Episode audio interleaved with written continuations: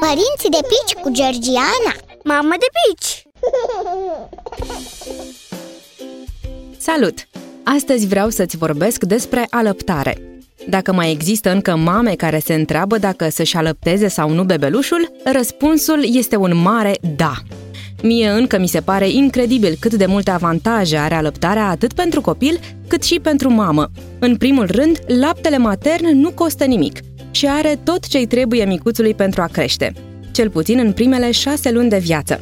În plus, este foarte ușor să-l pui pe copil la masă, oriunde v-ați afla, iar legătura afectivă care se creează între mamă și bebe prin alăptare este neprețuită. Știi probabil toate lucrurile astea.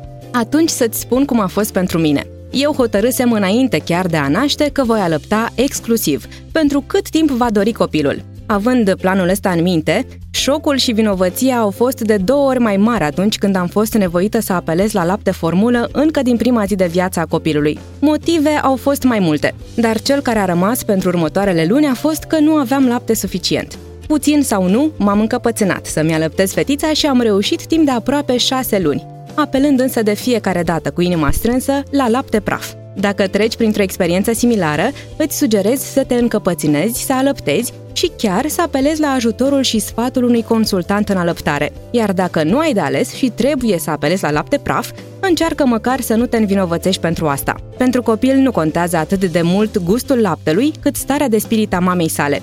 Iar vinovăția unei mame care are lapte insuficient nu ajută pe nimeni, crede-mă. În concluzie, alăptarea este cea mai bună, dar nu decurge întotdeauna fără dificultăți.